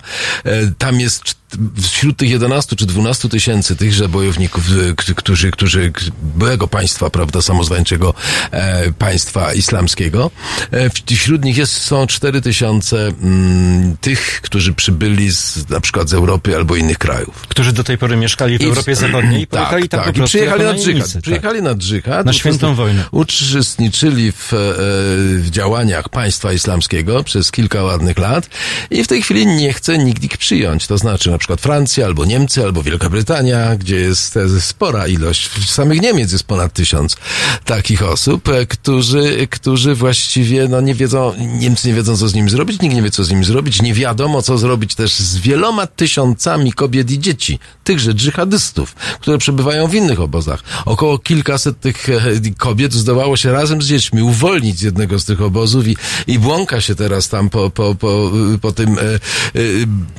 częściowo bezludziu. I w związku z tym, to jest wielki problem, co dalej z tym będzie. Tutaj zawaliła jednak nie tylko, prawda, ani Turcja, ani też bynajmniej ci bojownicy kurdyjscy. To w jakiś sposób należało rozwiązać. Nikt nie chciał tego rozwiązać. To było wygodne, jak gdyby przejściowe rozwiązanie, które się przeciągało w czasie, prawda? Amerykanie chyba chcieli 4 czy 2 bardzo groźnych podobno dżihadystów zdołali ewakuować stamtąd i przewieźli ich najprawdopodobniej do Iraku, gdzie mają swoje własne, prawda, instytucje do tego. Przyjechali też do jednego z właśnie więzień, żądając wydania kilkudziesięciu nawet tychże dżihadystów, którzy byli na specjalnej liście amerykańskiej. Kurdowie odmówili, już w tym czasie, prawda, trwała ta operacja turecka i wiedzieli, że zostali jak gdyby porzuceni przez Amerykanów. Odmówili wydania ich, dlatego że to jest pewnego rodzaju karta przetargowa dla samych Kurdów, prawda? Ta groźba, że coś się stanie i że odrodzi się ewentualnie, że nastąpi resurekcja tego państwa islamskiego, że ci ludzie, którzy tam mają jeszcze pieniądze, mają wpływy i mają na pewno broń ukrytą w tym rejonie, że oni w jakiś sposób zdołają doprowadzić do odnowienia się przynajmniej częściowo tego państwa islamskiego. Amerykanie na południu Syrii mają taką też enklawę, w której też utrzymują swoje oddziały. To jest na granicy tam Syrii, Jordanii i Iraku. I stamtąd też obserwują jakąś tą sytuację, żeby nie dopuścić do powstania, no bo to był główny cel w ogóle działań amerykańskich w Syrii, prawda? Że razem, żeby z Kurdami, a Kurdowie się chętnie na to zgodzili. Zresztą 11 tysięcy Kurdów poległo w tej walce z bojownikami, z dżihadystami państwa islamskiego. I to była główna przyczyna działań w ogóle amerykańskich w tym regionie. On the ground, czyli po prostu na ziemi. Zbigniew Stefanik mówił o imposybilizmie, ja bym powiedział o takiej całkowitej bezradności amerykańskiej polityki zagranicznej, która nie prowadzi tak naprawdę do rozwiązania tego konfliktu w północnej Syrii, o problemie bojowników i terrorystów państwa islamskiego, którzy z tamtego regionu mogą napłynąć do Europy Zachodniej. Będziemy rozmawiać w dalszej części programu, a w tej chwili Van Morrison i Crazy Love.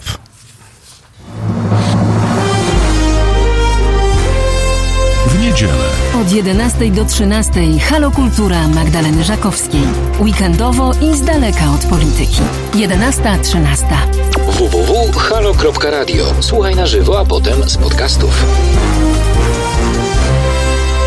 I can hear her heartbeat from 1,000 miles. Yeah, the heavens open every time she smiles. And when I come to her, that's where I belong. Yet I run into her like a river song. She gave me love, love, love, love, love, crazy love. She gave me love, love, love, love, crazy love. She got a fine sense of humor when I'm feeling low down. Yeah, when I come to her, when the sun goes down.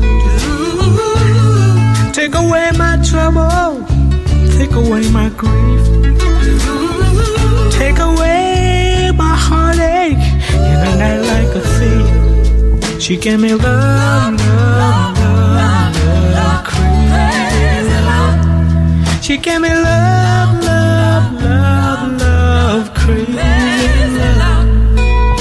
Yeah, I need her in the daytime. Yeah, I need her in the night. I need her. Yeah, I wanna throw my arms around her. I need her. And kiss and hug her, kiss and hug her tight. Yeah, when I'm returning from so far away, she gave me some sweet loving, brighten up my day. Yeah, and it make me righteous. Yeah, it make me whole. Yeah, it make me mellow down into my soul. She gave me love, love, love, love, love, crazy. She gave me love, love, love, love, crazy love. She gave me love, love, love, love, crazy love. She gave me love, love, love, love, crazy.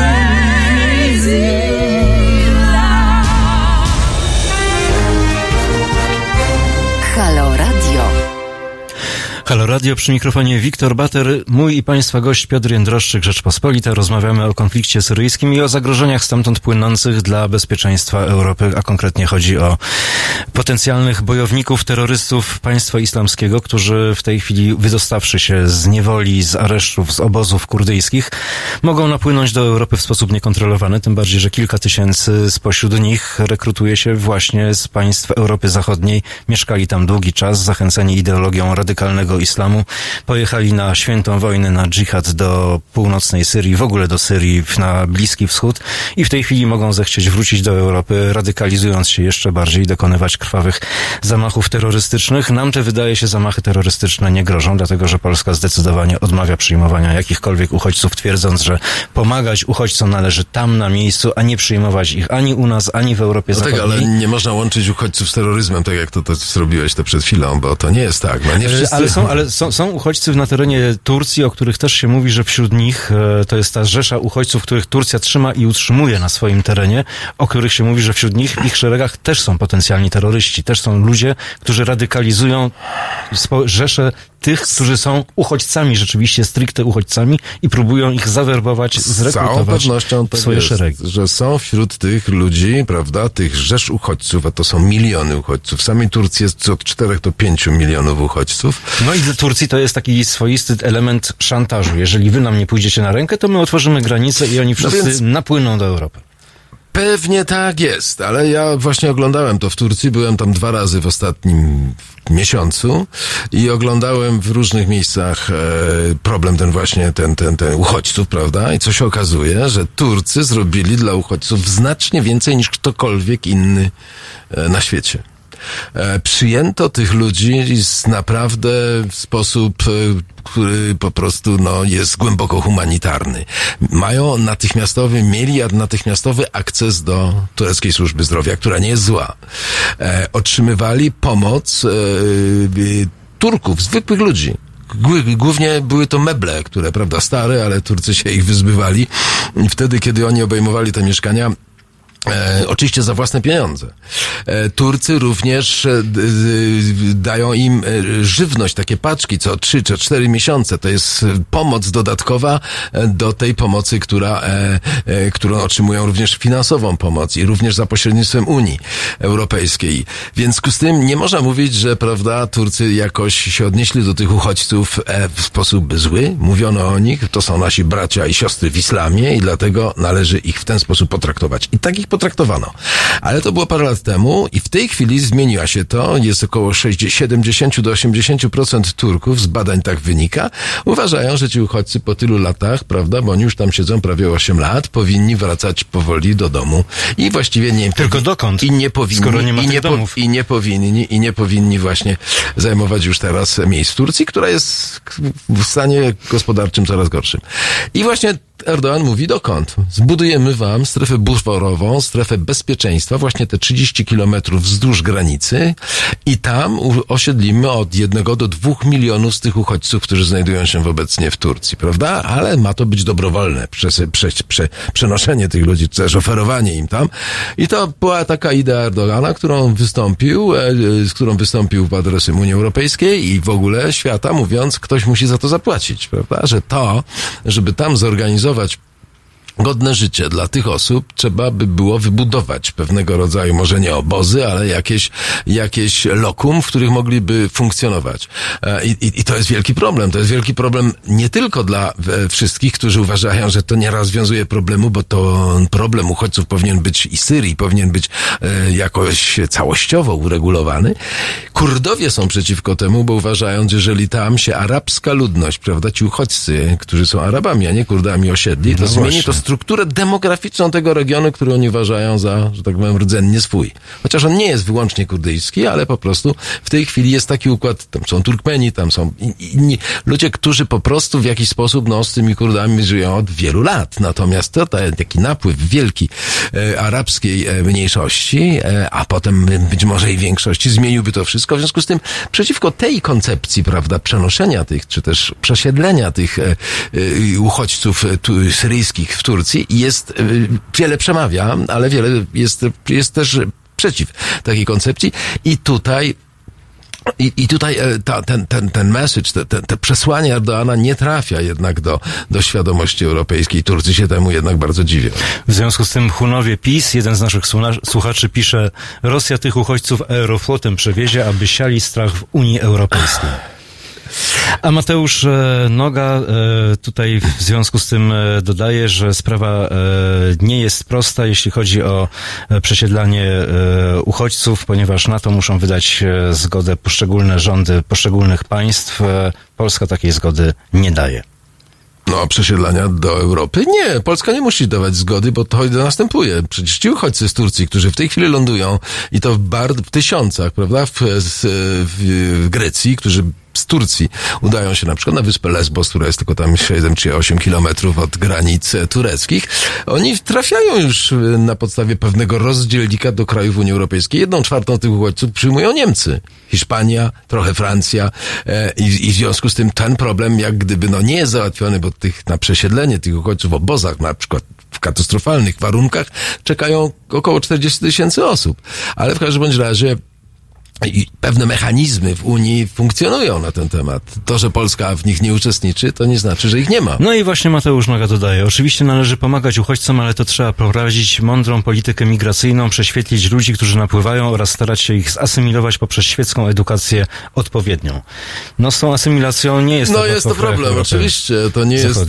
To nie jest rozwiązanie. To jest, asymilacja jest, że tak powiem, no problemem, który musi jakoś samoczynnie nastąpić. Trzeba Ci uchodźcy, oni się asymilują, ale w swoich enklawach, sami sobą. Tak. Ja uważam, że tu nie chodzi o asymilację, prawda? Bo to jest rzecz, no, żądać od kogoś całkowitej asymilacji należałoby rozszerzyć na takie pojęcia, jak na przykład przyjęcie religii, albo też przyjęcie tychże wszelkich zwyczajów i tradycji, którą mamy do czynienia w Polsce, czego od osób, które wywodzą się z całkowicie innej tradycji cywilizacyjnej, trudno oczekiwać. Można oczekiwać przestrzeganie pewnych praw, zasad, współżycia społecznego i tak dalej. Natomiast dalej nie powinno to iść. W związku z tym powinno to być, że tak powiem, współfunkcjonowanie tych społeczeństw. Natomiast o całkowitej asymilacji bardzo proszę, jeżeli ktoś się chce asymilować, to może, ale nie można tego oczekiwać, ani żądać, tym bardziej. Zresztą przeciwko takiej asymilacji pamiętam wielkie wystąpienie prezydenta Erdoğana w Niemczech, który przyjechał w Niemczech mieszka około 3 milionów Turków i oni uczestniczą, połowa z nich uczestniczy w wyborach w Turcji. Mają obywatelstwo, prawda, tureckie i mogą wybierać parlament turecki i tak dalej. No, wśród nich jest bardzo wielu Kurdów. I w związku z tym on właśnie wystąpił z wielkim przemówieniem, które się nie podobało w Niemczech również, nawiązując do tej asymilacji, mówiąc, że asymilacja to jest śmierć cywilizacyjna i tak dalej, i tak dalej. No więc to była rzecz bardzo ostra i sam Erdoğan nie oczekuje też i Turcy nie oczekują też asymilacji od tych Syryjczyków, którzy są w tej chwili w Turcji. Oni uważają, że powinno się ich w jakiś sposób skłonić do opuszczenia tego kraju, bo ma trudności gospodarcze. Ale z drugiej strony pomoc ta jest. Ja byłem 2 tygodnie temu w Rajhani, to jest miejscowość tuż przy murze granicznym, który oddziela Turcję i Syrię. Tam jest mur? Tam jest wielki mur, tam są zasieki i tak dalej. Czyli nie tylko w Stanach Zjednoczonych, nie tylko w Berlinie Zachodnim. To jest właśnie mur, który przypomniał mi trochę Berlin Zachodni. On wprawdzie nie ma takiej strefy, prawda, w środku, której można by przejeżdżać i monitorować dwa mury, jak gdyby, które są jak gdyby które strzegą bardzo dokładnie tej granicy, ale jest to mur, są zasieki i go widać dokładnie, więc parę metrów za tymi zasiekami, za tym murem znajduje się pewna klinika ortopedyczna, którą założyli uchniki I jeszcze jedno muszę dodać, że ten mur jest szczelny, tam nikt nie może przechodzić, prawda? Dlatego, że po prostu nie ma jakichś porozumień, ani też nie chcą więcej uchodźców. A czy tam rzeczywiście strzelają na tej granicy? Strzelano ostatnio. Natomiast co chcę powiedzieć? W tym murze są przejścia graniczne, przez które Turcy przepuszczają chore osoby, które idą do szpitali tureckich się leczyć. A potem do tej kliniki prywatnej, wspomaganej przez Unię Europejską, inne dostają jakieś tam protezy i inne rzeczy. Strzelanie tam było właśnie teraz, dlatego zdesperowani Kurdowie z tamtej strony wystrzelili kilka rakiet. Na tą miejscowość Rajhani, to jest 100 000 ludzi, wylądowało tych rakiet kilka w środku miasta, 2 osoby zginęły i panika powstała duża. To była desperacja i to jest Turcy przedstawiają to jako dowód na to, prawda, na tych zbrodniczych działań terrorystów kurdyjskich. Ja ostrzegam tylko przed generalizowaniem, że nie wszyscy uchodźcy to terroryści i nie każdy terrorysta to uchodźca. Tego błędu rzeczywiście nie popełniajmy. Będziemy kontynuować za chwilę, a w tej chwili Luka i Zalewski.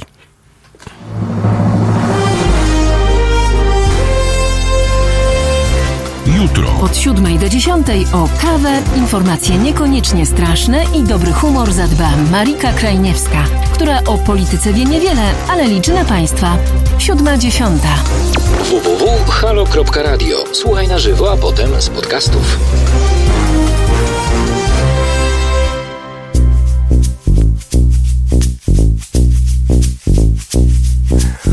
noc w noc szukam po mieście naszych zamierzchłych miejsc. Mam złe sny, kiedy nie śpię, o mamy mam złe.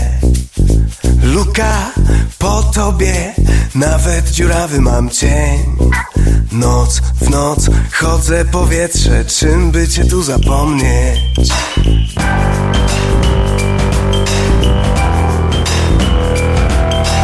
Noc w noc szukam po mieście naszych zamierzchłych miejsc. Mam złe sny, kiedy nie śpię, nocą o mamy mam złe. Luka po tobie, nawet dziurawy mam cień. Noc w noc chodzę w powietrze, czym by cię tu zapomnieć?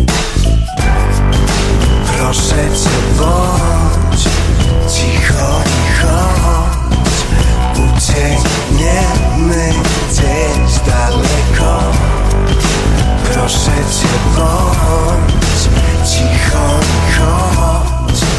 Nie pytaj po co, ani dokąd. Proszę cię, bądź cicho. Noc, noc, szukam po mieście naszych zamierzchłych miejsc. Mam złe sny, kiedy nie śpię, o mamy mam złe.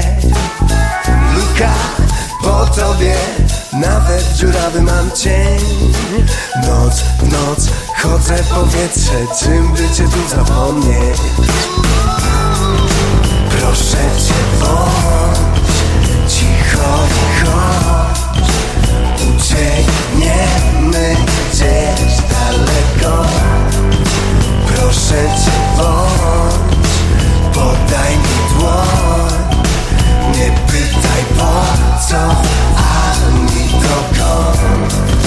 Proszę cię, bądź cicho i chodź. Uciekniemy gdzieś daleko. Proszę cię, bądź cicho. Noc w noc szukam po mieście naszych zamierzchłych miejsc. Mam złe sny, kiedy nie śpię, nocą o mamy mam złe.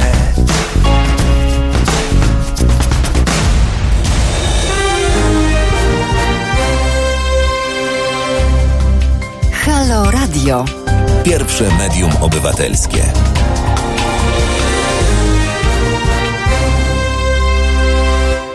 Halo Radio, Wiktor Bater przy mikrofonie. Rozmawiamy o konflikcie w Syrii, o ofensywie tureckiej na północną Syrię przeciwko Kurdom, o tym jak Stany Zjednoczone zdradziły Kurdów i o polityce tak naprawdę państw Unii Europejskiej wobec uchodźców. W związku z tym Mateusz Noga pisze do nas, że wielu uchodźców wyznających islam wykorzystuje naszą wolność, by wprowadzać swoje prawa i żądania.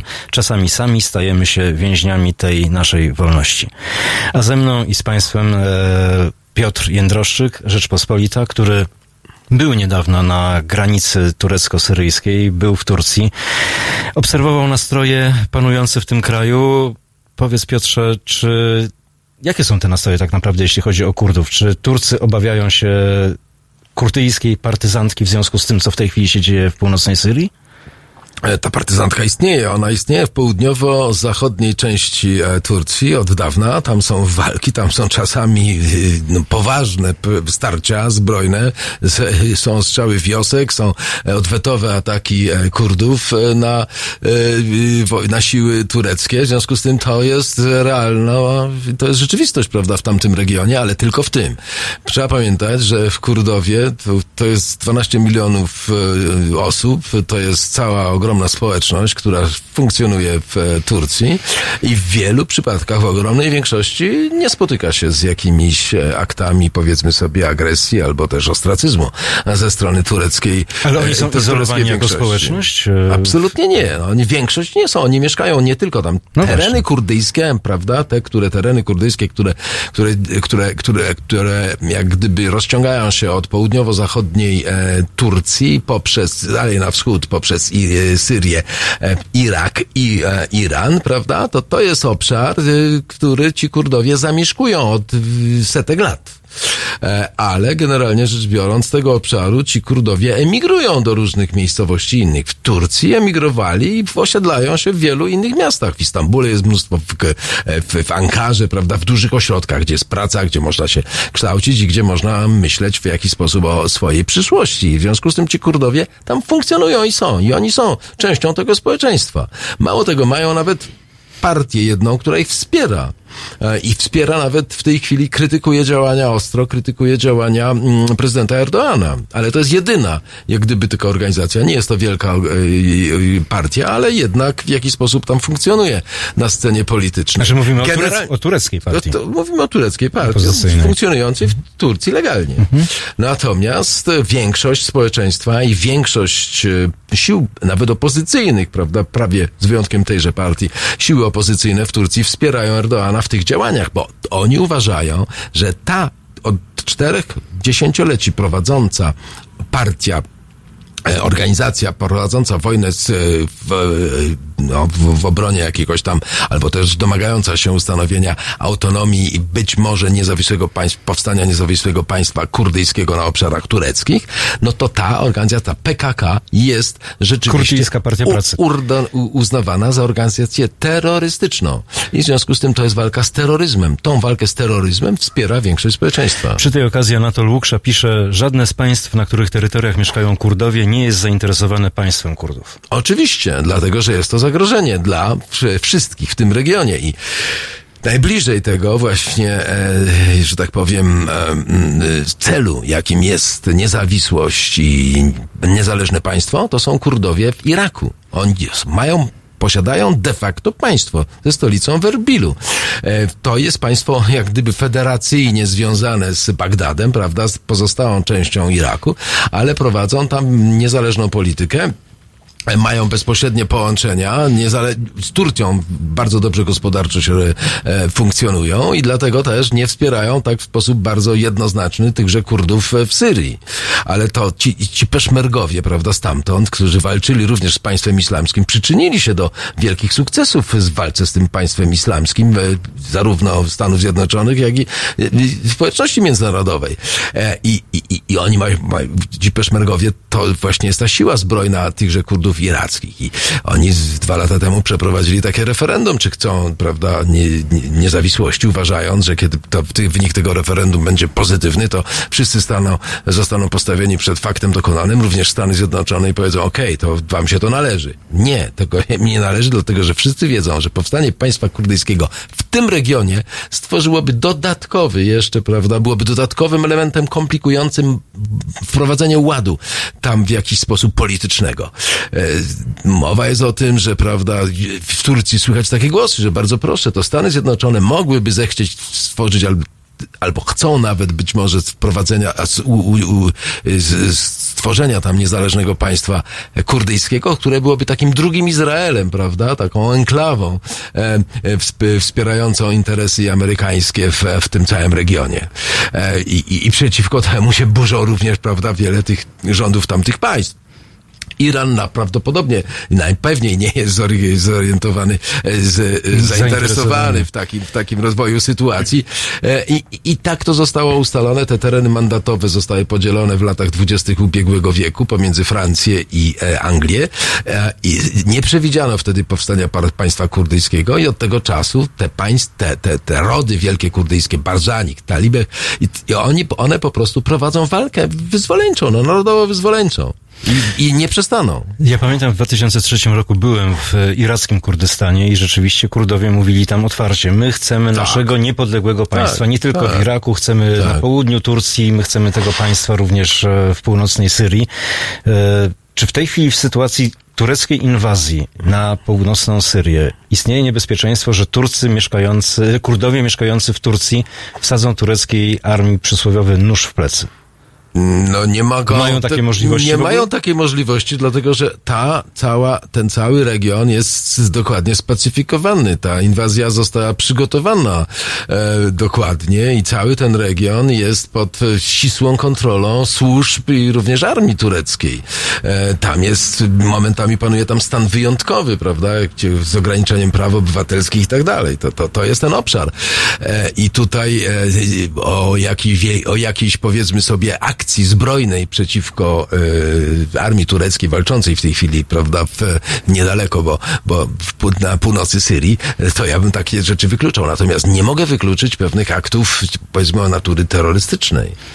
Z którymi już mieliśmy w Turcji ze strony Kurdów do czynienia niejednokrotnie. W większości były to jednak akty związane z tą obecnością ISIS, prawda, tego państwa islamskiego. Ale rzeczywiście nie można wykluczyć, że rzeczywiście coś takiego może stać się po stronie kurdyjskiej. Jak mówię, te ostrzały, które były wtedy, prawda, na tą południową część Turcji, to też jest pewnego rodzaju terroryzm.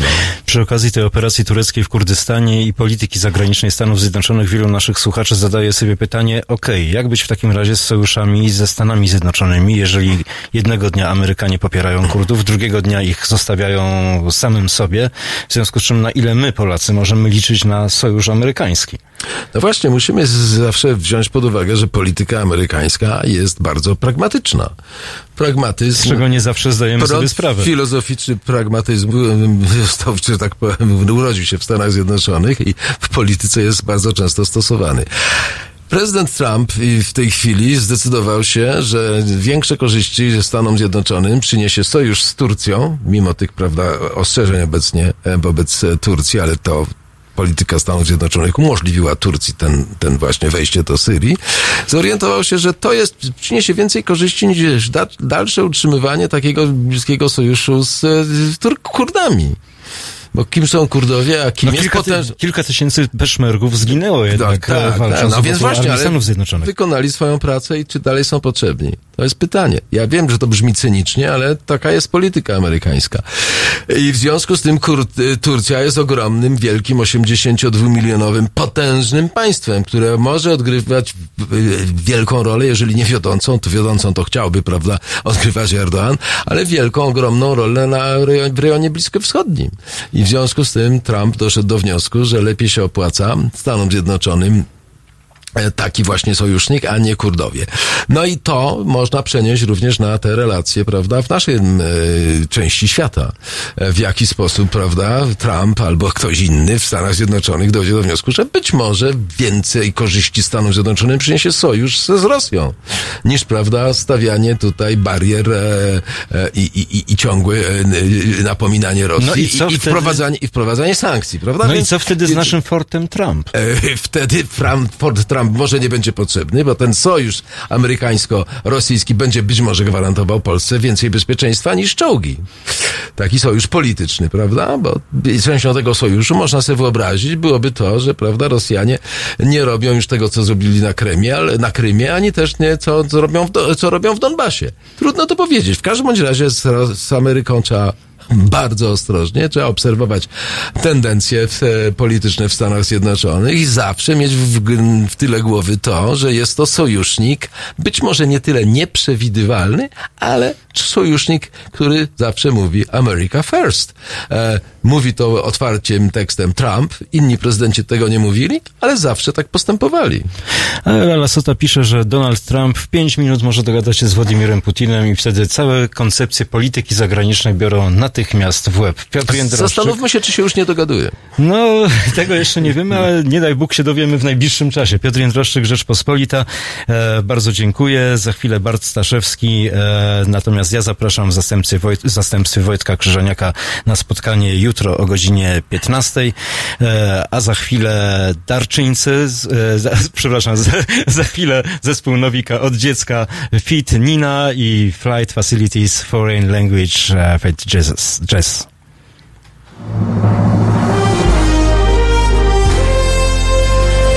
To proste.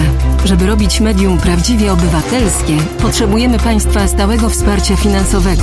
Szczegóły na naszej stronie www.halo.radio, w mobilnej aplikacji na Androida i iOS-a oraz na koncie Fundacji Obywatelskiej w serwisie www.patronite.pl. Naszym darczyniom i darczyńcom serdecznie dziękujemy. www.halo.radio. Słuchaj na żywo, a potem z podcastów.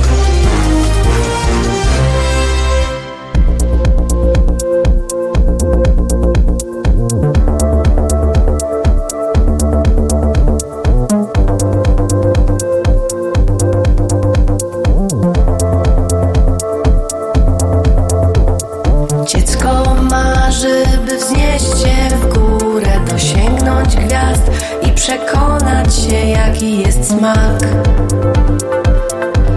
puszystych obłoków. Rysuje plany domku na drzewie, zanurza stopy w miękkim błocie. Wiesz, jakie to proste, bo wszystko ma.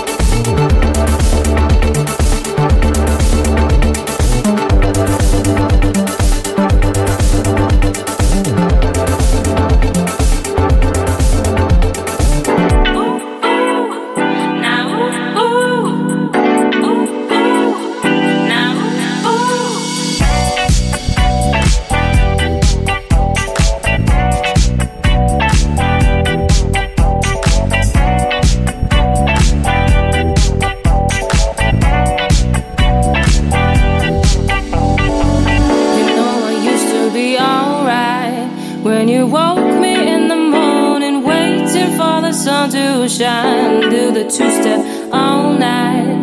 Then you spin me round and catch me laughing as the sun would rise. Sun would rise.